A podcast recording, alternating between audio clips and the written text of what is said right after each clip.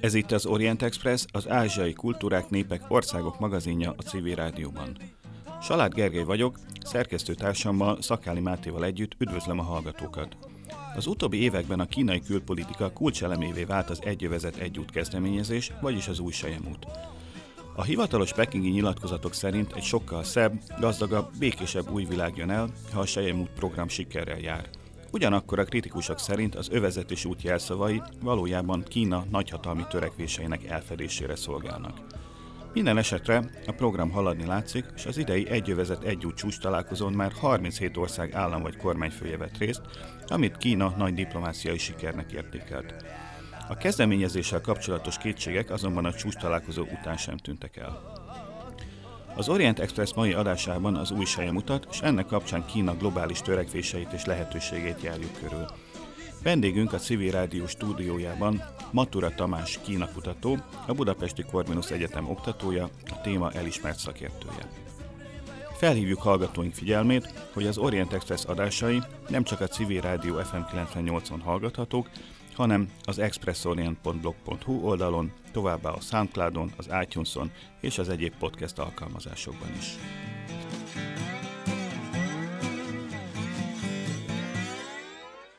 Köszönjük tehát a stúdióban Matura Tamás Kína szakértőt, a Corvinus Egyetem oktatóját. Pekingben voltál néhány hete a második övezet és út fórumon. Milyen volt a hangulat, mekkora volt a csinadratta? Üdvözlöm a kedves hallgatókat, köszönöm a meghívást. Óriási volt a csinadrata, ha úgy tetszik, számtalan alkalommal jártam már akár hivatalos fórumokon is Pekingbe, de ilyen biztonsági intézkedéseket még korábban sosem tapasztaltunk. Több mint 5000 embert hívtak meg erre a rendezvényre, 14 különböző szállodában voltunk elszállásolva, és azt képzeljétek el, hogy minden egyes belépéskor a szállodába, ha az ember csak egy kólára ugrott ki a szemközti közértbe, akkor is teljes motozás, átvizsgálás, röntgen. Azt gondolom, hogy egy picit túltolták a dolgot, olyannyira, hogy amikor bejelentkeztünk a szállodában, mindenkitől elvettek különböző pipere dolgokat, tehát például dezodort nem lehetett felvinni a szobába. Ott ült 5000 ember büdösen? Majdhogy nem, a cseh kolléga, akivel együtt utaztunk, ő jelezte is nekik, hogy hát lehet ilyet játszani, de akkor ő minden reggel egy száll törülközőbe fog lejönni a 195 centiével, és nem túl vonzó külalakjával a bejárathoz, és fogja elkérni a dezodort. Arra a 2 másodpercre, ekkora úgy döntöttek a kínai kollégák, hogy jó, akkor mégiscsak felviheti. Elvileg a tűzveszélyre hivatkoztak, de látszott, hogy próbálták a szokásosnál sokkal komolyabban venni ezeket a biztonsági intézkedéseket. Az időjárás milyen volt? Manipulálták? Ez egy nagyon jó kérdés. Nagyon, tényekkel alátámasztva nem tudom ezt igazolni, de többünkben is felmerült ott, hogy hát itt valami történt, ugyanis mi pár nappal a fórum előtt érkeztünk ki, és 2 napon át esett az eső, borús idő volt, és lám-lám magának a csúcstalálkozónak a napjaira, arra 2 napra gyönyörű verőfényes kék napsütés és tavaszi idő volt. Többen azt állították, hogy nyilvánvalóan leállították a gyárakat, sőt akár ugye a repülőgépekről szórt ilyen apró reszelékkel is próbálták az esőt kicsapatni az előző napokban, hogy szép idő legyen a fórumra. Láttunk már ilyet, úgyhogy egyáltalán nem tartom kizártnak. Akkor térjünk rá magára az övezet és út kezdeményezésre. Ez az, amit ugye Magyarországon inkább új selyemút néven szoktunk emlegetni. Szerinted ez mi? Mit akarnak a kínaiak ezzel?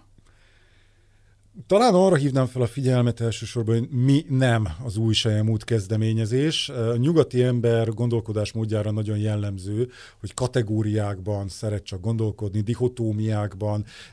Látszik, hogy az amerikai média próbálja ezt az új selyemút kezdeményezést ilyen nagyon egydimenziósan leírni, hogy ez a kínai világpolitikai és gazdasági törekvéseknek az útja, az eszköze.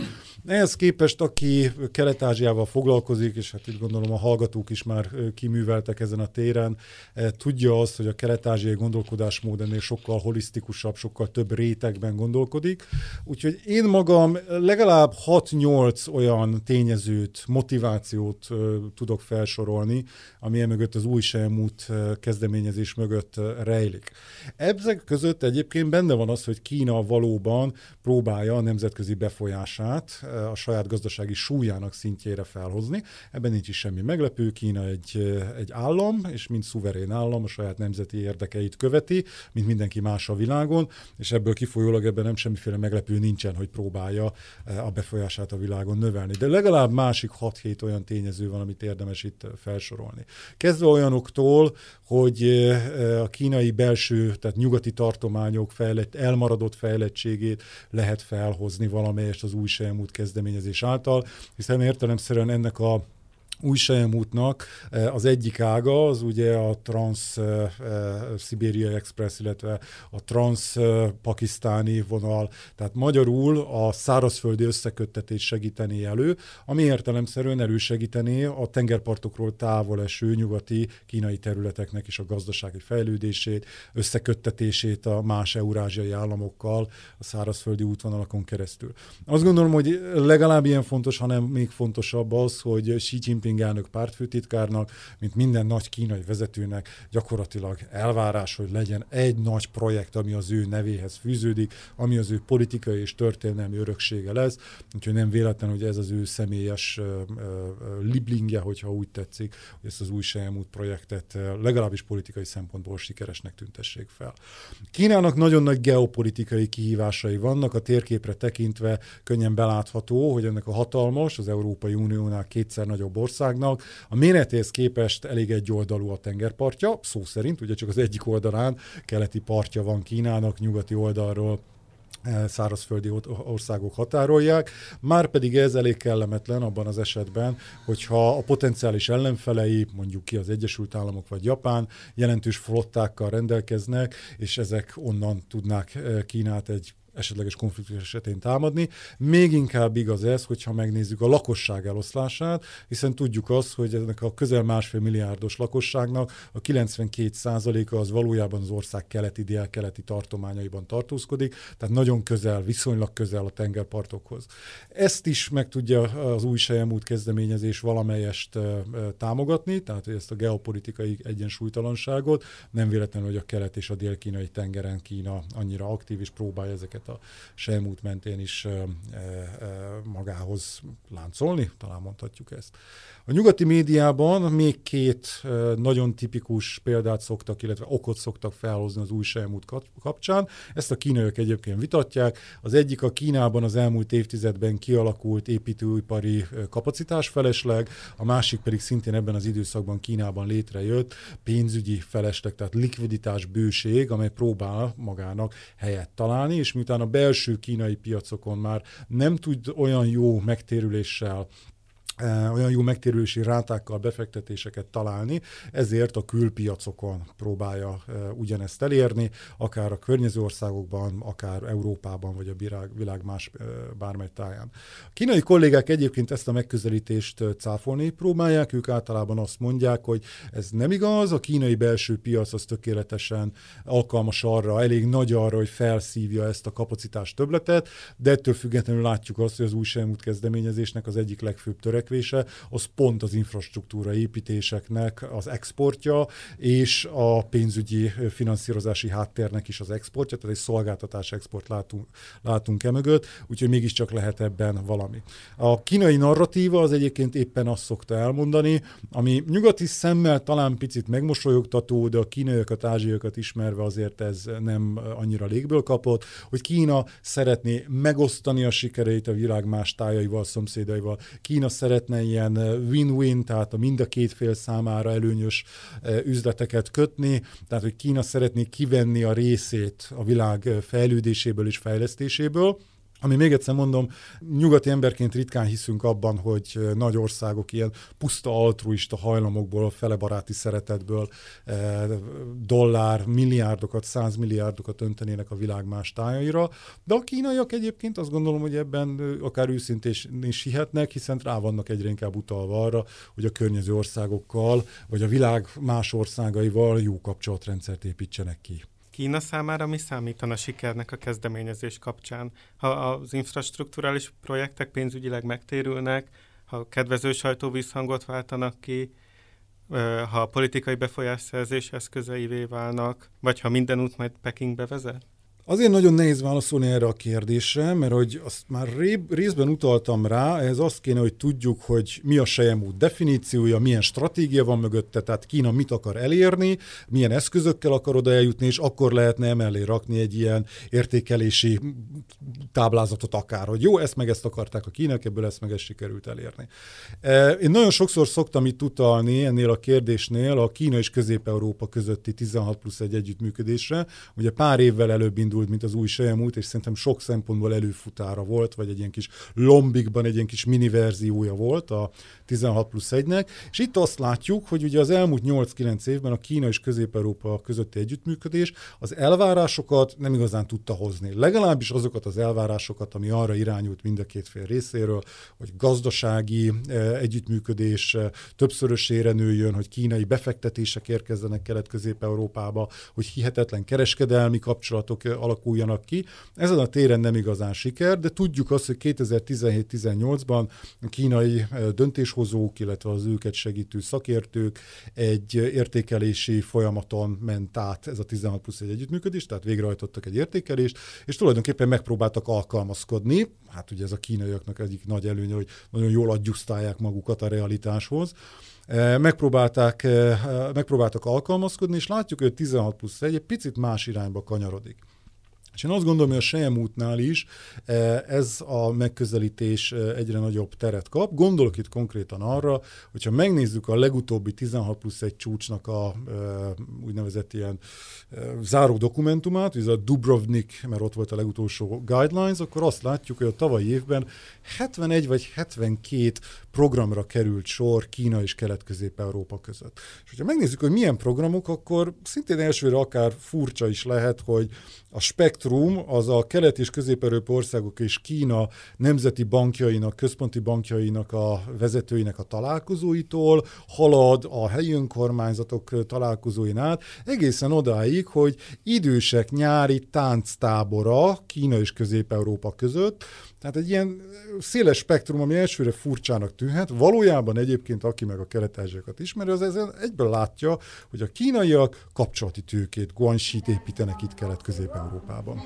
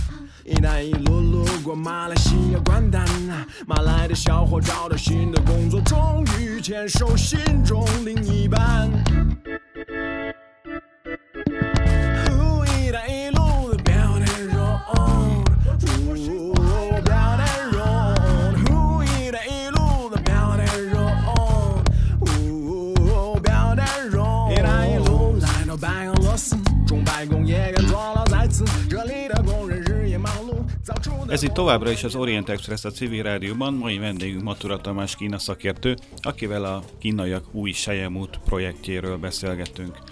Ennek az Egy övezet, egy út programnak mekkora a tényleges súlya, jelentősége? Hát arra gondolok, hogy te is ilyen 100 milliárdos összegekről beszéltél, de elhangoznak billiós, trilliós összegek is a különböző politikai megnyilvánulásokban, meg még a különböző ilyen szándéknyilatkozatokban, meg ilyen senkit semmire nem kötelező mindenféle dokumentumokban. De hogyha azt nézzük meg, hogy konkrétan mennyi pénz került eddig befektetésre, mik valósultak meg ott, azért jóval szerényebbek az összegek. Tehát az inkább a 10 milliárd dolláros nagyságrend, ami azért olyan gazdaságnál, mint a kínai, nem számít kiemelkedően nagynak. Sőt, ahhoz képest sem számít kiemelkedően nagynak, hogy maguk a kínaiak beszéltek arról, hogy Ázsiában 2020-ig 1000 vagy akár 2000 milliárd dolláros infrastruktúra befektetésre lenne szükség ahhoz, hogy a térség megőrizze versenyképességét. És ehhez képest ez a pár 10 milliárd dollár valóban nagyon nem egy egetrengető összeg. Azért is nehéz egyébként egy ilyen konkrét listát összeállítani az új Selyemút projekt részeiről, mert valójában a kínaiak elkezdték ezt egy ilyen matricaként vagy bélyegzőként használni, és mindenre ráütik, bármit csinálnak, majdhogy nem a világon bárhol, bárkivel nemzetközileg, hogy ja, egyébként ez új Selyemút együttműködés. Még akkor is, hogyha az korábban is zajlott már. Erre jó példa itt saját térségünkben, hogy még a Selyemút előtt megindult a vasúti közlekedés Lengyelország és Kína, illetve Kína és Lengyelországon keresztül Németország között, ami aztán hirtelen egy Selyemút projektnek számított. Úgyhogy nagyon nehéz ezt így megmondani. Ráadásul a nemzetközi média, alapvetően a nyugat által dominált nemzetközi média, pedig elsősorban azokat a projekteket szokta kiemelni, amik valamilyen okból dugájukba dőltek. Ugye egy Sri Lankát szokták emlegetni, pakisztáni gazdasági övezettel is van valamiféle probléma, és a számtalan sikeres projektre pedig kevésbé figyel a nemzetközi közösség. Ugye amikor elindult az egész kezdeményezés, akkor nyugaton általában kétkedéssel fogadták, azt mondják, hogy ez teljesen irreális, ebből úgyse lesz semmi, ez az egyike azon nagy bejelentéseknek, amit az ilyen nagy országok időnként szoktak tenni, aztán elhalnak. De az utóbbi években ebből a kétkedésből kőkemény kritika lett. Tehát mondjuk a 2016-17 óta gyakorlatilag ösztűz zúdul folyamatosan a övezetési út kezdeményezésre, nyugatról természetesen, illetve Japánból még. Ennek mi lehet az oka itt? Egész egyszerűen gazdasági versenytársat látunk a kínaiakban, vagy pedig a politikai nyomulástól félünk, vagy féltékenyek vagyunk, vagy mégsem teljesen megalapozatlanok a kínai ambíciók? Azt gondolom, hogy a kritikának az alapját, különösen az Egyesült Államok részéről, az képezi, hogy Kína, mint állam, elkezdett konkurálni szinte minden téren az Egyesült Államokkal. Tehát az új Selyemút az egyfelől egy kifejezetten jó kifogás arra, vagy egy jó felület arra, hogy Kínát támadjuk. Ráadásul a Selyemút kezdeményezésen belül a korábban említett dugájukba dőlt projektek még inkább alkalmasak arra, hogy azokat kiemelje mondjuk az Egyesült Államok, és azzal villogjon, hogy lám-lám, a Selyemút az ehhez vezet, itt ugye az adósságcsapdát szokták emlegetni, illetve egyéb ilyen kínai politikai és gazdasági befolyás szokták emlegetni. Tehát nem feltétlenül csak maga a Selyemút az, ami zavarja mondjuk az Egyesült Államokat, hanem Kína általános felemelkedése minden téren, és a Selyemút az pedig erre egy nagyon jó kifogás, ami alapján lehet Kínát kritizálni. És ugye a szünet előtt azzal a mondattal hagytam abba, hogy Kína kapcsolati tőkét, kapcsolati hálózatot épít Kelet-Közép-Európában. Talán elkezdte felismerni az Egyesült Államok azt is, hogy a Selyemúton belül is van egy ilyen törekvés, hogy a társadalom minden szintjével számtalan szektorban, számtalan társadalmi csoporttal Kína elkezd együttműködéseket kiépíteni, amit nagyon nehéz nyomon követni, vagy jelentőségét is nagyon nehéz felmérni, viszont azt mindenki érzi, hogy mondjuk hosszú évek, vagy akár évtizedes időtávon ez Kínának egy akkora plusz hozzáadott értéket jelent majd, hogy ismer embereket ezekben az országokban, akikből majd 10 év múlva fontos valaki lehet, hogy ez is zavarja az Egyesült Államokat szerintem. A kezdeményezés kapcsán különböző kontextusokban elrettentő példaként felhozott országok, mint Sri Lanka, a Maldív-szigetek, Myanmar, nem fontolgatják a kilépést, legfeljebb újra tárgyalják a már megkötött szerződéseket.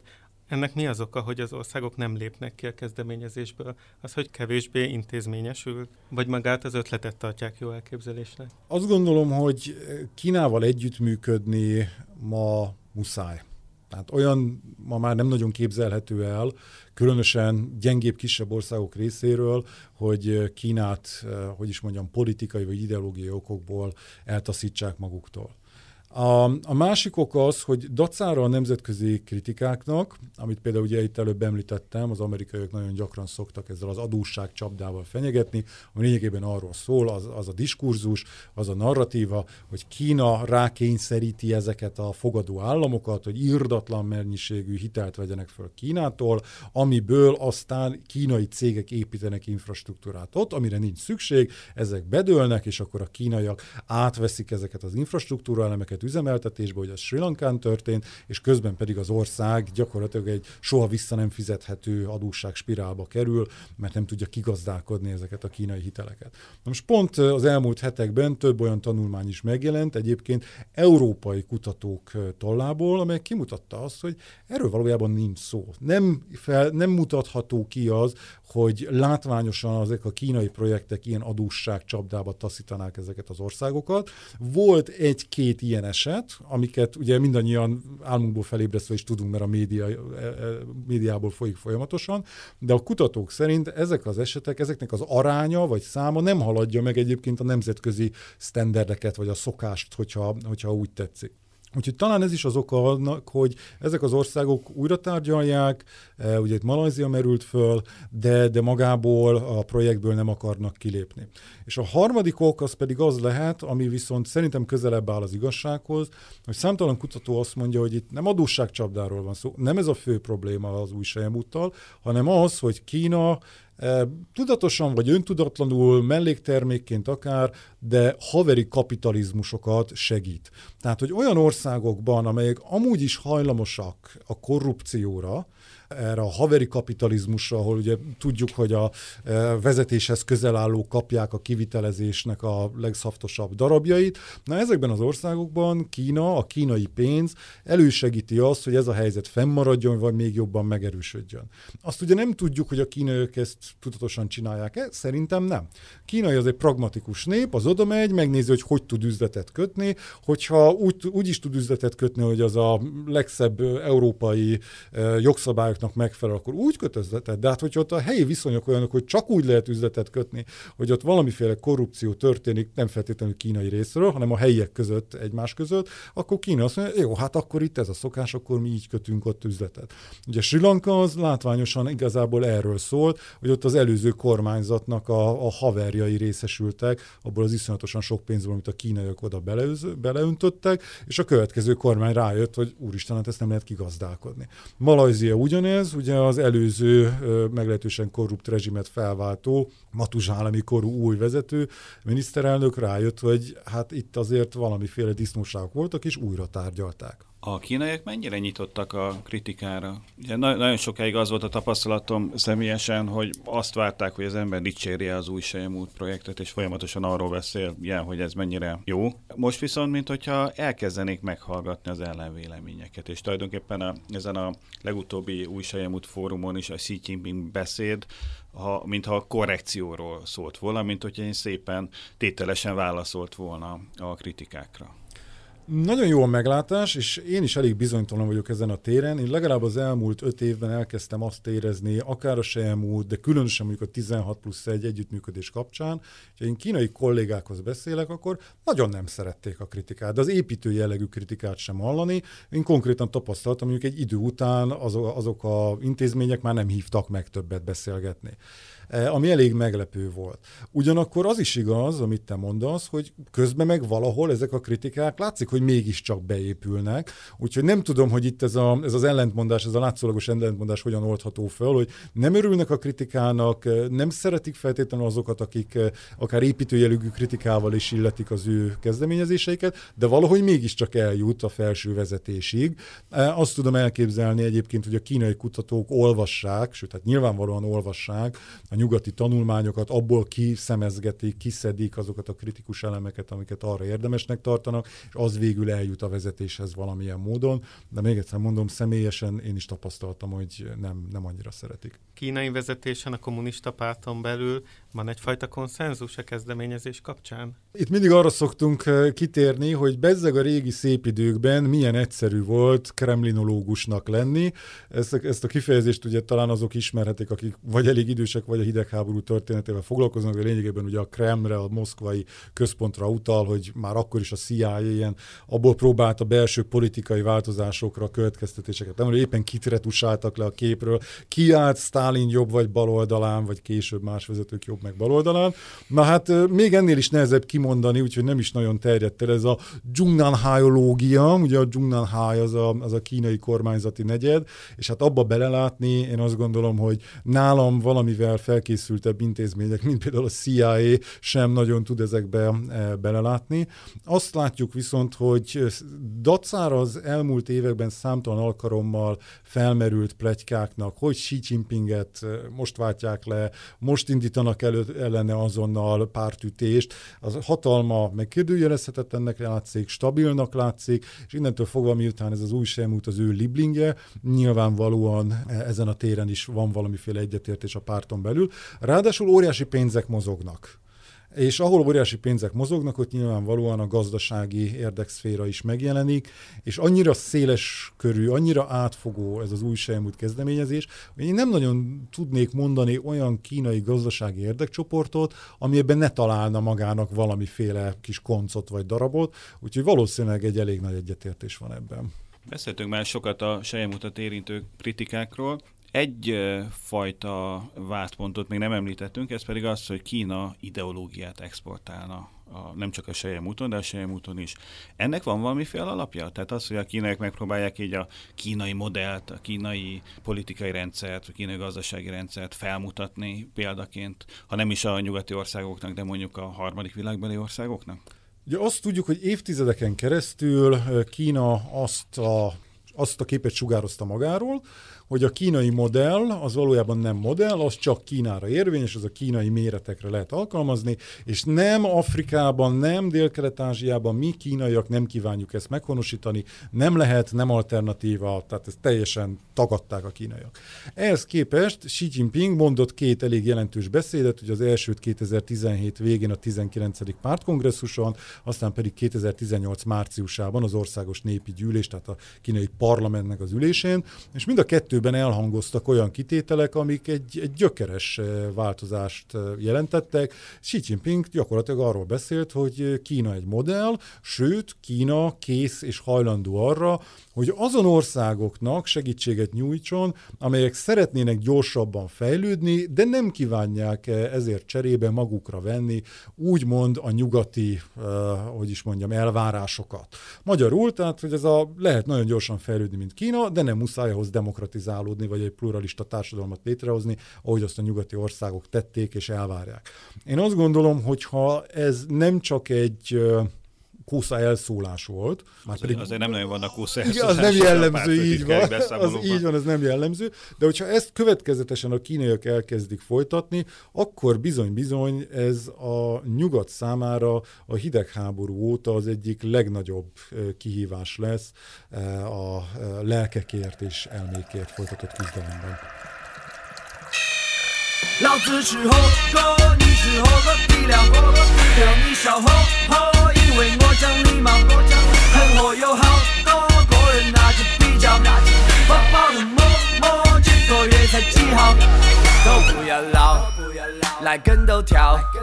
一坑傲下鸡又汤汤的跟头毛，来比哈早，连高都笑，假戏都有染子的眼不心头绕绕，绕头聪明惨那么结果反被聪明误，老子的verse听完个人会去蹲头哭，啷个你玩我不打起别地里青头路，是熊在拉狗 level 你我心头都有数，去不完的火锅又切起拿来撒，我份辣的太死不止你说的套大，那如果不行的话随时过来搞一下，欢迎光临重庆飞机帮你造一架，老子去喝个你去喝个啤料，叫你小喝喝，因为我讲礼貌，很喝有好多个人拿着比较，包包的摸摸这个月才几号，脑壳有两个旋儿的人一般很混，我妈说钱找不完更要慢慢存，街上的人好多，有几个真的哥，脑壳头有掉过，钱往老子包包里送，都不要老玩马低级别的玩家，你不是铁树，你是属于昙花，我们是那个不用讲的太多，请 AI 来咯，小镇实现快速，老子去喝个你去喝个啤料，让你笑呵呵，因为我讲礼貌，很喝有好多个人拿着比较。Ez itt továbbra is az Orient Express. Vendégünk Matura Tamás Kína szakértő, a Corvinus Egyetem oktatója.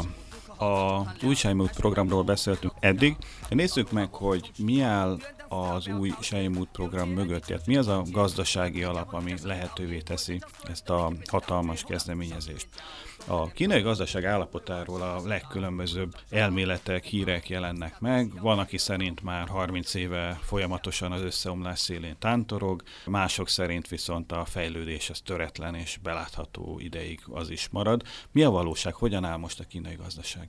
Éppen a valamelyik nap olvastam erről egy cikket, egy amerikai cikket, aminek az volt a címe, hogy az ország, amely belebukott a bukásba, vagy failed to fail, tehát hogy még megbukni sem volt képes, pedig ugye évtizedek óta mindenki várja, és hogy rácáfolt a nyugati elemzőkre. Így van, én azt gondolom, hogy kínai gazdaságnak számtalan belső problémája van, de az a lassulás, amit most látunk, az nem meglepő és nem váratlan. Kínában alapvetően egy modellváltás megy végbe, az elmúlt, nagyon röviden, ugye 30, majdnem 40 éven keresztül folytattak egy extenzív gazdasági növekedést, ami lényeg arról szólt, hogy egyre többen dolgozzanak. A mostani modell az viszont arról kell, hogy szóljon, vagy a következő modell arról kell, hogy szóljon, hogy ugyanannyian, sőt akár egyre kevesebben, de egyre jobban dolgozzanak, és ne exportra termeljenek, hanem a belső fogyasztásra. A lényeg, hogy egy ilyen gazdasági modellváltás, az egy ilyen méretű ország esetén mindenképpen évtizedes feladat, és úgynevezett növekedési veszteséggel jár. Ezt az élő előadásaimban mindig a sebességváltás folyamatához szoktam hasonlítani, hogy rádióban kevésbé plastikus, de aki vezet, az tudja, különösen kezdővezetők, hogy ugye a manuális sebességváltó az milyen problémákat tud okozni, az embernek leveszi a lábát a gázról, kinyomja a kuplungot, matat a sebváltóval, akkor betuszkolja a magasabb sebességbe, felengedi a kuplungot, megint nyomja a gázt, és tulajdonképpen ez a folyamat, ez egy picit ugye lelassítja az autót, de ez valójában elkerülhetetlen, viszont az is elkerülhetetlen, hogy magasabb sebességbe váltsunk, mert hogyha kisebb sebességbe vagyok, akkor besül a motor, kész. Kínai gazdaságban nagyon egyszerűen ugyanez megy végbe, magasabb sebességi fokozatba kell váltaniuk, egyébként besül a motor, viszont ez egy növekedési veszteséggel, egy pici lassulásra jár. Nagyon nagy kérdés az egyébként, és valójában a probléma magja az abban van, hogy a kínai kommunista párt legitimációja évtizedek óta a folyamatos, töretlen és nagyon gyors gazdasági növekedésen alapul. És úgy tűnik, hogy a párt picit bizonytalan, hogy mennyire meri bevállalni a lassulást a későbbi, még szebb gazdasági jövő érdekében, vagy pedig mennyire pánikol be adott esetben, és azt mondja, hogy új, ez most már túl lassú, inkább nyúljunk vissza a hagyományos gazdaságélénkítő programokhoz, és zúdítsunk még egy jó nagy adag pénzt a gazdaságba, mert nem szabad, hogy tovább lassuljon. Viszont ezek a hagyományos eszközök, ezek visszahúzzák a gazdaságot az előző modell irányába. Úgyhogy ez ilyen nagyon veszélyes játszma. Idén azt látjuk, hogy a kínai vezetők mintha egy picit megijedtek volna, és ugye elkezdtek újra $100 milliárdokat belezuttyintani a kínai gazdaságba, ami nem segíti az átalakulást, hanem fenntart olyan folyamatokat és olyan vállalatokat, amelyeknek igazából a süllyesztőben lenne a helye hosszabb távon. Most ez az 5-6%, erre nem tudok mit mondani, ez megint ugyanaz, hogy egyfelől azt szoktuk mondani, hogy a kínai kormány maga sem hiszi el a saját adatait, és más alternatív mérőszámokat keres. Én azt se gondolom, amit a vérmesebb kritikusok szoktak hangoztatni, hogy 1-2% valójában a növekedés. Sőt, valójában már összezuhan a kínai növekedés, és gazdasági lejtmenet van, valahol a kettő között lehet az igazság. Talán egy utolsó mondat erről, Kína egy irdatlan nagy ország, ezt aki még nem járt ott, nem igazán tudja érzékelni. Az, hogy Sanghajban most rosszabbul megy a tőzs, de az nem azt jelenti, hogy mondjuk Szechuan tartományban ne dübörögne még mindig 2%-os, kétszámjegyű százalékokkal az a gazdasági növekedés. Az, hogy kereskedelmi gazdasági eszközökkel próbálják egyes nyugati országok feltartóztatni ezt a szerkezeti átalakulást, a sikeres szerkezeti átalakulást, ez egy hasznos, hatékony taktika lehet? Szerkezeti átalakulást nem hiszem, hogy kívülről fel lehet tartóztatni. Azt nem tudom, hogy ezeknek az egyes nyugati országoknak, akit Egyesült Államoknak hívnak, valójában a kínai szerkezeti átalakulás feltartóztatása a célja-e. Ez ugye, hát Donald Trump bármiféle célját elég nehéz megérteni a háttér motivációit. Amit látunk itt a kereskedelmi háború vagy kereskedelmi konfliktus formájában megjelenni, az inkább arról a nagyon leegyszerűsített világképről szól, amely Donald Trump szerint, hogyha egy ország többet importál, mint amennyit exportál, akkor az rossz. Ugye ezt pár száz éve merkantilizmusnak hívták, a világ boldogabbik felén ezt már meghaladta a gondolkodás, Donald Trump még nem. Nagyon úgy tűnik, hogy Donald Trump egyébként azt sem érti, amit szerintem érdemes mindig hangsúlyozni, hogy a Kínából Egyesült Államokba irányuló árukivitelnek, exportnak a becslések szerint még mindig a fele, az valójában amerikai termék, vagy brit termék, vagy japán termék, tehát multinacionális nagyvállalatok Kínában megtelepült termelésének a termékek. Gondoljunk itt a nagyon népszerű mobiltelefonra, amit amikor megvásárol valaki az Egyesült Államokban, vagy egy amerikai gyártónak a logója szerepel rajta, az a statisztikában kínai importnak számít. Pedig valójában a vételár az nem marad Kínában. Ennek a mobiltelefonnak tudjuk, hogy az előállítója, aki a tényleges összeszerelést végzi, ez egy tajvani cég, és a tajvani cégnél kb. 4,7%-a marad a végső árnak. De a szerencsétlen kínainál, ami napi 26 órát áll ugye a futószalag mellett, és a tényleges összeszerelést végzi, hát akkor gondolhatjuk, hogy centek, pár ezrelék marad ennek a mobiltelefonnak a végső árából, akkor hol a pénz? És erre szoktak a kínaiak ilyenkor utalni, hogy valójában a külkereskedelmi deficit az nem kereskedelmi kérdés, az amerikai adózási probléma, mert hogy ezek az óriási cégek, amelyek Kínában gyártatnak, nem repatriálják, tehát nem viszik haza az Egyesült Államokba, Kínában többek között megtermelt jövedelmüket, nem akarnak adózni iránta, hanem a Virgin-szigeteken, Luxemburgban, Írországban itt-ott állomásoztatják. Tudjuk, hogy egy ilyen cégnek a legutóbb azt hiszem $120 milliárd állomásozott ilyen adóparadicsomokban. Ez a magyar GDP-hez hasonlító méretű összeg. Hazavinnék, leadóznának, már is másképp néz neki a dolog. Akkor ez azt jelenti, hogy te nem hiszel az amerikai-kínai kereskedelmi háború megnyerhetőségében amerikai részről? Ez egy más kérdés, hogy megnyerhető-e. Óriási vita van erről, ugye kereskedelmi háború szakértő, mint kiderült, vannak erre külön szakértők, most már meg történészek, akik ezzel foglalkoznak. A többség az azt mondja, hogy megnyerhető, csak kérdés, hogy milyen áron. Azt itt látni kell, hogy ez nem is egy zéró összegű játszma, ez egy negatív összegű játszma, tehát tehát Donald Trump is tudja, hogy mind a két fél veszít, csak Donald Trump abban bízik, hogy ez az Egyesült Államoknak fáj kevésbé, és Kína meg többet veszít, és az abszolút értéken és arányaiban is jobban fáj. Ha nagyon egyszerűen tekintjük a dolgot, akkor ennek annyi realitása van, hogy Kína évente most már legalább $500 milliárd értékben exportál az Egyesült Államokba. Az Egyesült Államok viszont csak kb. $130 milliárd értékben exportál Kínába, tehát az Egyesült Államok erre az $500 milliárd tud kivetni adókat, Kína meg csak a 130, tehát a kínaiak kifutnak a puskaporból tulajdonképpen, az amerikaiak meg még rakhatnak adókat rá.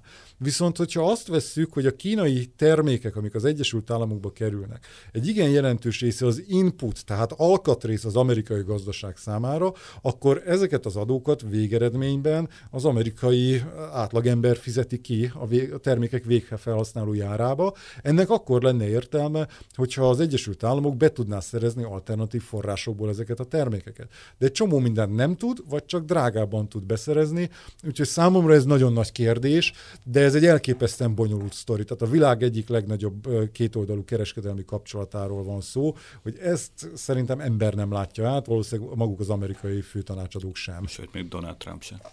Az hétszentség. Ha szóba került Trump, akkor Xi Jinpingről, mint vezetőről mit lehet elmondani? A hiteles információk szűkössége miatt használják Maót kontextusként vele kapcsolatban? Tartok tőle, hogy ennél azért most már erősebb a párhuzam, pont idefele délelőtt beszélgettem egy korábban 14 évig Kínában élő ismerősömmel, és ő mesélte, hogy nyáron kibérelt a Nagyfaltól nem messze, kis vidéki, nagyon egyszerű parasztházat, még víz sem volt bevezetve, de az ablakból látszott a Nagyfal, és hogy mostanában divat lett az, ez egy faluban van, hogy minden reggel 6:30-kor bekapcsolták a hangos bemondót a falu egészében, egy órán át üvölt a propaganda, hogy a Sejmút milyen fantasztikus, és Xi Jinping milyen fantasztikus. És számára ez elképesztő volt, mert ő úgy tudta, hogy ilyet utoljára a maoista időszakban csináltak, amikor ugye ilyen hangszoróból nyomták a propagandát falun. Úgyhogy ilyen szempontból egyre többen mondják azt, hogy Xi Jinping mintha visszatérne, visszakanyarodott volna ebbe a klasszikus autoriter irányba. Ezt nyilván így külföldről nagyon-nagyon-nagyon nehéz megítélni, de eléggé egybehangzók a vélemények ezen a téren, és azt is látjuk, hogy valóban ekkora hatalom kínai vezető kezében nagyon régóta nem összpontosult. Talán Teng Hsziao-ping volt utoljára az ilyen, de az összehasonlítást ott azért bicsaklik meg, mert Teng viszont folyamatosan liberalizálta az országot, tehát tényleg talán úgy tűnik, hogy Mao a legjobb összehasonlítási alap. Bár legyünk őszinték, ugye most így nem is emlékszem, tehát hogy 4 generáció volt Xi előtt, tehát nagy választék nincsen az összehasonlításból. Ez a központosítás, vagy személyi kultusznak a kiépítése, ez vajon Xi Jinpingnek a személyes ambícióiból fakad, vagy elképzelhető, hogy itt valamiféle kollektív döntést hozott mondjuk a 2010-es évek elején a kommunista pártnak a vezetése, hogy össze kell rántani az országot meg a pártot, mert azért Hu alatt azokban a boldog liberális időben, mint egy picit szétszaladtak volna a lovak. Az valóban igaz, hogyha megnézzük az elmúlt 30-40 évben, sőt bizonyos szempontból még a Mao-i időszakban is a kínai belpolitikának ezt a húzd meg, erezd meg játékát, akkor kimutathatóak ilyen hullámok, hogy egy kis kínai szempontból liberális elhajlással előre szaladt valamelyik vezető, vagy valamelyik vezetőnek valamelyik időszaka, majd valószínűleg a párton belül a kicsit kemény vonalasabbak azt mondták, hogy ácsi, ez sok lesz, és akkor elkanyarodtak egy autoriterebb irányba. És ez a jobbra-balra lengés, ez régóta megy. A kritikusok azt mondják, hogy ez ugyan igaz, de ekkora visszarendeződés a kemény vonalas irányba, mint ami az elmúlt években végbe ment, ilyen nem igazán volt. Hogy ez mennyire Xi Jinping személyes ambíciója, nyilván azt tudja megmondani, aki vele rendszeresen együtt teázik. Viszont abban van ráció, hogy az ország elitje reagált nem csak gazdaságilag, hanem politikailag is a globális gazdasági válságra, és azon belül is az Egyesült Államok relatív meggyengülésére. Úgyhogy a kínaiakat ismerve van abban logika, hogy azt mondták, hogy hopp, itt a történelmi pillanat. Lehet, hogy egy kicsit előbb jött, mint ahogy számítottak rá.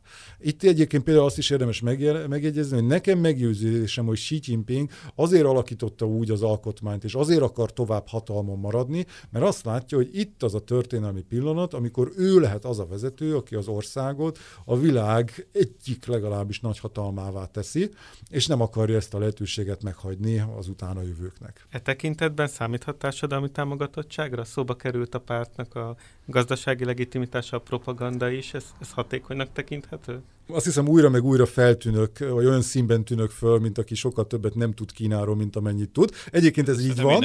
Ez így van. De ezekre a kérdésekre ugye azért nagyon nehéz válaszolni, mert hát megbízható közvéleménykutatási adatokat Kínából szerezni, hát szerintem maximum a pártnak vannak, zárt ajtók mögött, hétpecsétes titokként kezelve megbízhatóbbnak tűnő közvéleménykutatási adatai, de itt egész egyszerűen arra gondolok, hogy szintén előbb említett ma reggel találkoztam ismerősömmel, neki van olyan barátja Kínában, aki művész, és ő hivatalosan nem létezik, mert 89-ben ő ott volt ezeken az eseményeken, és azóta ő gyakorlatilag ott van Kínában, meg él Kínában, csak senki nem tud róla, tehát akár valószínűleg még WeChat-e sincsen, meg semmilyen formában ő nem létezik. Tehát magyarul Kínában utána járni annak, hogy ki az, aki nem ért egyet a párttal, valamilyen szinten, az nagyon-nagyon nehéz. Az itt Magyarországon tanuló kínai diákoknál is az a tapasztalatom, hogy még ahogy érzékelem, hogy van amelyik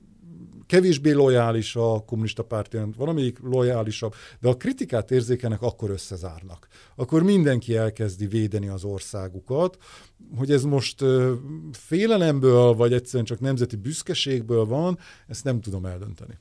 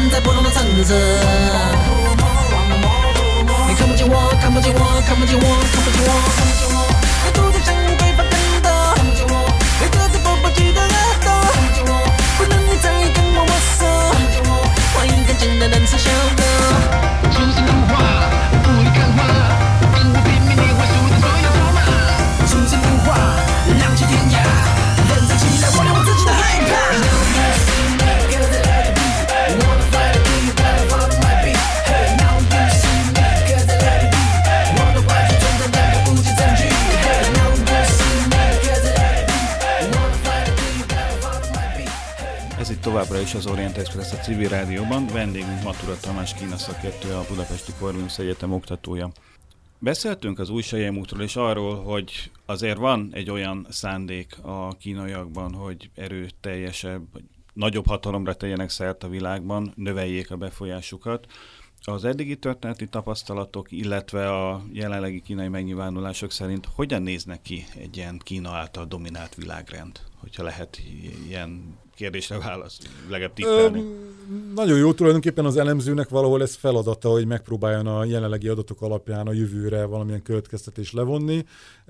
Amikor ezen a kérdésen gondolkodik az ember, akkor nekem mindig az szokott először eszembe jutni, hogy ezt a becslések, ugye 2030, 40, 50, tehát az előttünk álló évtizedekre teszik, amikor megtörténhet, amennyiben megtörténik egy váltás az Egyesült Államok és Kína között. És hogyha abba belegondolunk, hogy akkoriban már az ország elitjét, vezetését, vezető társadalmi rétegét az egygyermekpolitika idején születettek fogják kitenni, akkor én egy picit aggódom. Mert ugye tudjuk, hogy az egygyermekpolitika alapvetően kétfajta gyereket termelt ki Kínában, legalábbis ugye a modell szerint. Az egyik az a rettenetesen elkényeztetett akarnok kiscsászárok, a másik meg a rettenetesen deprimált és óriási nyomás alatt tartott csoda gyerekek, akiknek ugye egész héten tanulniuk kell reggeltől estig angolul, kínaiul, zenélni, lovagolni, stb. Illetve ennek a kettőnek nyilván vannak kombináció is. Na most, hogyha egy ilyen, és ráadásul bocsánat, még ugye arról is szoktak beszélni, hogy több 10 millió gyerek nőtt föl úgy vidéken, hogy az amúgy írástudatlan, a nagyugrás és a kulturális forradalom alatt szocializálódott nagyszülei nevelték fel, mert ugye a szülei azok a tengerparti városokban dolgoznak, és évente kétszer látják a gyereket. Hát mondjuk ebből a mixtúrából alakul majd ki 2040, 30, 50 között a következő kínai vezető réteg, akkor én egy kicsit aggódom őszintén szólva, hogy milyen lesz az a Kína. Nyilvánvalóan egy ilyen mozgó célpontra nehéz lőni, hiszen Kína maga is alakul, nagyon gyorsan alakul, és a következő évtizedekben megpróbál majd felnőni a feladathoz, hogyha neki át kell venni a világon a vezető szerepet. De itt jön igazából az alapvető kérdés, hogy Kína akar-e a világ vezetője lenni. Az egyik iskola azt mondja, hogy nem, mert a kínai gondolkodásmód az, ha úgy tetszik, sokkal önzőbb, sokkal befelé fordulóbb, kínacentrikusabb, olyan évezredes kultúrán alapul, ami inkább azt mondja, hogy majd a külföld alkalmazkodik hozzám, majd én abszorbálom a külföldieket, és nem nekem kell foglalkozni velük, hanem nekik kell körülöttem ugrálniuk, vagy akár ugye az országoknak a egykori tributárius rendszerbe visszatérnie, és Kínában nincs meg az a messianisztikus tudat, ami mondjuk különösen az Egyesült Államokra jellemző, illetve részben Európára is jellemző, hogy nekünk feladatunk az, hogy a világ népeit felszabadítsuk, egyenlőség, joguralom, demokrácia, szabadságjogok, stb. Stb. Kínaiak ezt igazából magasról, tesznek az egészre.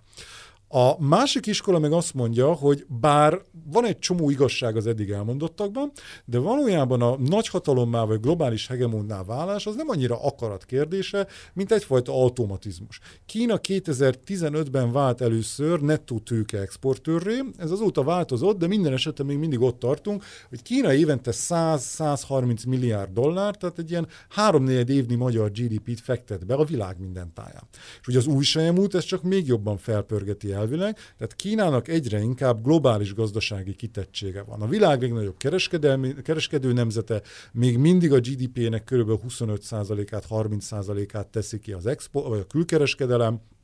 Befektetései vannak a világ minden táján, Patagóniától Norvégiáig, Ausztráliától Kelet-Afrikáig, tehát tulajdonképpen egyfajta belső automatikus kényszer van arra, hogy a meglévő globális kitettségei mellé felépítse azokat az eszközöket, amivel meg tudja védeni ezeket az érdekeit a világ minden táján. És ebben tulajdonképpen semmi mást nem fog tenni, mint követi a korábbi nagy birodalmaknak, a brit birodalomnak, az Egyesült Államoknak a mintáját, és látjuk ennek már most a jeleit, ugye a mélytengeri flotta építése, hogy Kína gyakorlatilag egy bő évtized alatt 0 darab repülőgéphordozóról el fog jutni a 6 darab repülőgéphordozóig, ami a második legnagyobb ilyen jellegű flotta lesz az Egyesült Államokat követően, ráadásul csak a saját szűkebb régiójában összpontosítva, míg az amerikai ugye flották azok a világ minden táján megvannak. Én egyébként ennek a második iskolának az irányába hajlok, hogy Kína kénytelen lesz globális szerepet vállalni, hogy milyen lesz. Itt még egy tényező, ugye még egy bizonytalansági faktor van, hogy Kína milyen globális nagyhatalom lesz, az attól is függ, hogy az Egyesült Államok miként fogja kezelni Kínát a következő évtizedekben, és akkor innentől fogva ugye a lehetőségeknek olyan permutációi felé indulhatunk el, hogy azt már nem tudjuk felbecsülni. Van egy-két olyan terület, ahol Kína már világelsőnek, vagy legalábbis a világelső közé tartozónak számít. Ilyen a mesterséges intelligencia, az 5G technológiák, a robotika. A kínaiak valóban veszélyeztetik ezeken a területeken az amerikaiaknak a világelsőségét, vagy ez csak egy kommunikációs trükk, hogy időről időre megmutatnak egy rendőrrobotot, vagy egy digitális tévébemondót, vagy hasonló ilyen érdekes, de nem feltétlenül tartalmas találmányokat. És mi ennek a jelentősége? Picit messzebbről indulok. Ami engem, vagy ami egy nyugatit megijeszthet Kína kapcsán, vagy aggodalommal tölthet el, az két dolog, két egymással összefüggő dolog. Az egyik az, hogy a kínaiak milyen hajlamosak hosszú távú, nagyon hosszú távú, akár évtizedekre szóló stratégiákat alkotni, és ezeket végre is hajtani. A másik meg az, hogy mennyire tudja ez a társadalom, egyébként ezt tőle tanultam még annó, hogy a tudás akár évszázadok óta fontos, hogy az átlag, a legegyszerűbb kínai ember is megbecsüli a tanárokat, ezt az adatok is visszaigazolják, hogy Kínában a legmagasabb a tanároknak a megbecsültsége, ez egy picit más, mint Magyarországon. Meg a fizetés, igen, 10 éve már többet keresett egy kínai egyetemi oktató, mint egy magyar, ma meg még nagyobb a különbség. Tehát, hogy hosszú távú stratégiával, a tudásba fektetve a kínaiak szerintem elképesztő dolgokat fognak tudni elérni. Itt két dolgot mondanék, az egyik az, hogy elég megnézni mondjuk a kínai egyetemek költségvetését, ott van a top 3 egyetem egyike, a Tsinghua egyetemnek most az éves költségvetése az körülbelül 5-ször akkora, mint a teljes magyar állam felsőoktatási kiadásai. És ez a Tsinghua ez nagyjából akkora, mint az ELTE volt szebb napjaiban 31 néhány ezer diákkal. Iszonyatos pénzeket beleraknak. És nyilván kérdés, hogy ezt milyen hatékonysággal költik el, de hogyha egy ELTE méretű egyetemnek nem 20 milliárd vagy 40 milliárd forint a költségvetése, hanem 1000 milliárd forintnak felel meg a költségvetése, azt nem tudja olyan hatékonytalanul elkölteni, hogy abból ne jöjjön ki valami.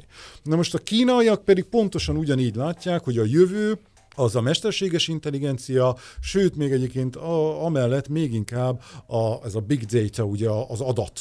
És hát hol lehet rengeteg adatot gyűjteni a 1,5 milliárdos full online működő Kínában. Úgyhogy én azt gondolom, hogy itt bizony-bizony a kínaiaknak vannak már óriási előnyei a nyugattal szemben, ezek valósak.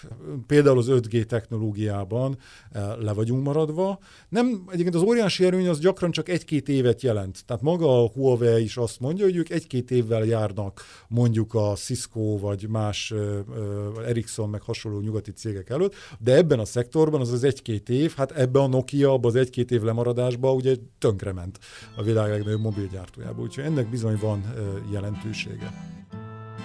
Nagyon köszönjük Matura Tamásnak, hogy elfogadta meghívásunkat, és köszönjük a hallgatóknak a figyelmet.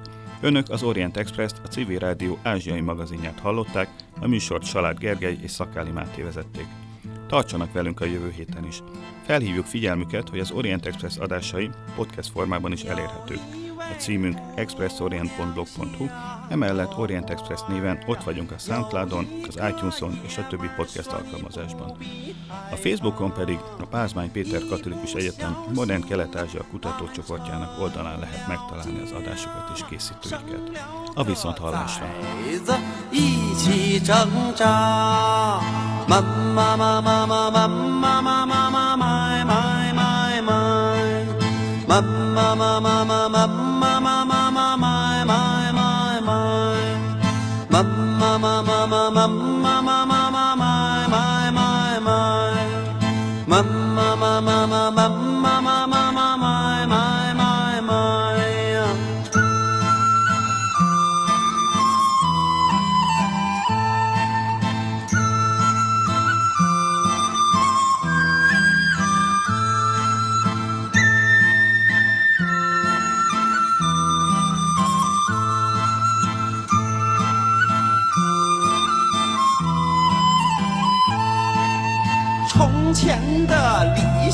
看来挺可怕的，爱情能当